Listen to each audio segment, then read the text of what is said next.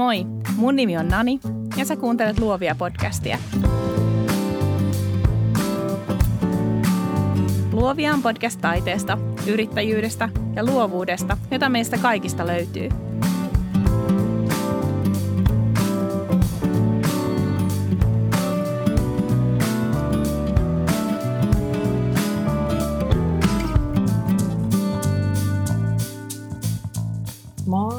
tervetuloa Luovia podcastin toiseen minijaksoon. Kiitos kun kuuntelitte ahkerasti sitä edellistä.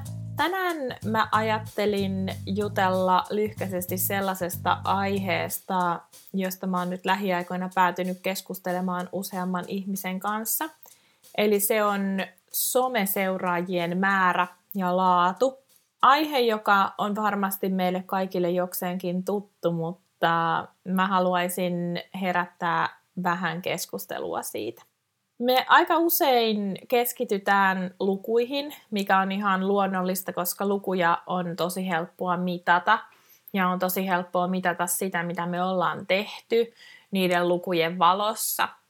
Jos me ollaan vaikka vaihdettu meidän yrityksessä suuntaa, niin on helppo katsoa lukujen perusteella, kuinka hyvin siinä on käynyt on helppo sanoa, että nyt mulle on tullut viime vuonna vaikkapa 2000 seuraajaa lisää tai mulla on tullut 10 prosenttia enemmän seuraajia, kun mä tein tämän ja tämän jutun. Mutta kun me tehdään näistä meidän seuraajista tällainen harmaa massa, niin me unohdetaan helposti se, että siellä mobiililaitteen ja ruudun toisella puolella on ihan oikea ihminen.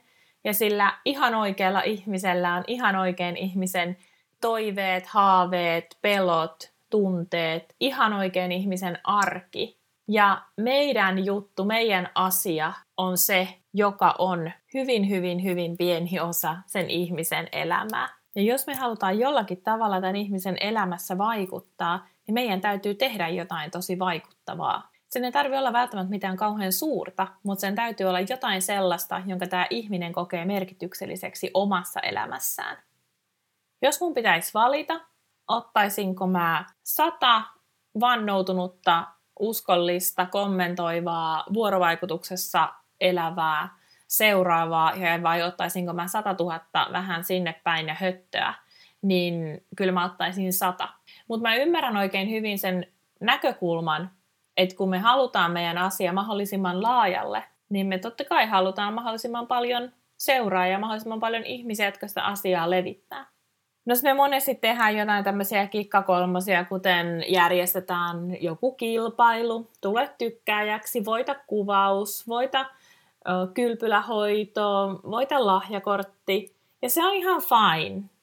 Mutta mitä me tehdään niillä tykkäjillä, jotka on tullut sinne oikeasti jonottaa sitä ämpäriä? Mitä me tehdään niillä tykkäjillä sen jälkeen?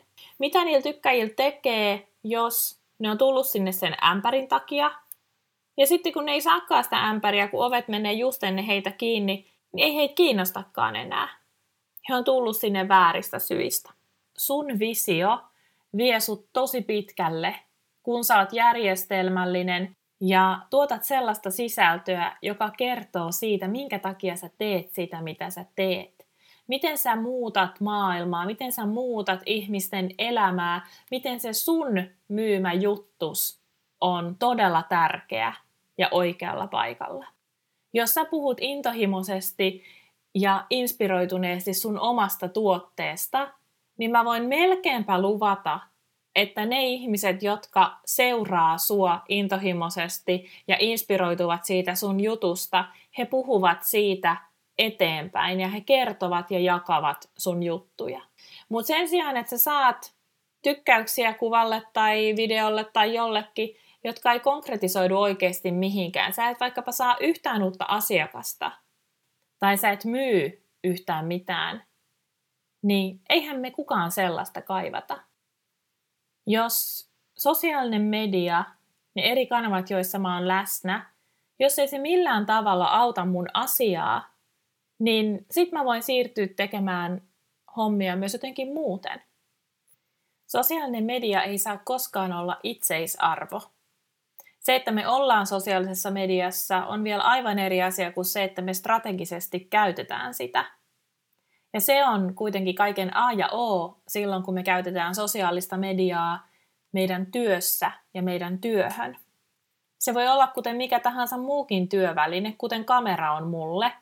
Mun täytyy tietää, mitä mä haluan sillä tehdä ja miten mä pääsen siihen mun tavoitteeseeni.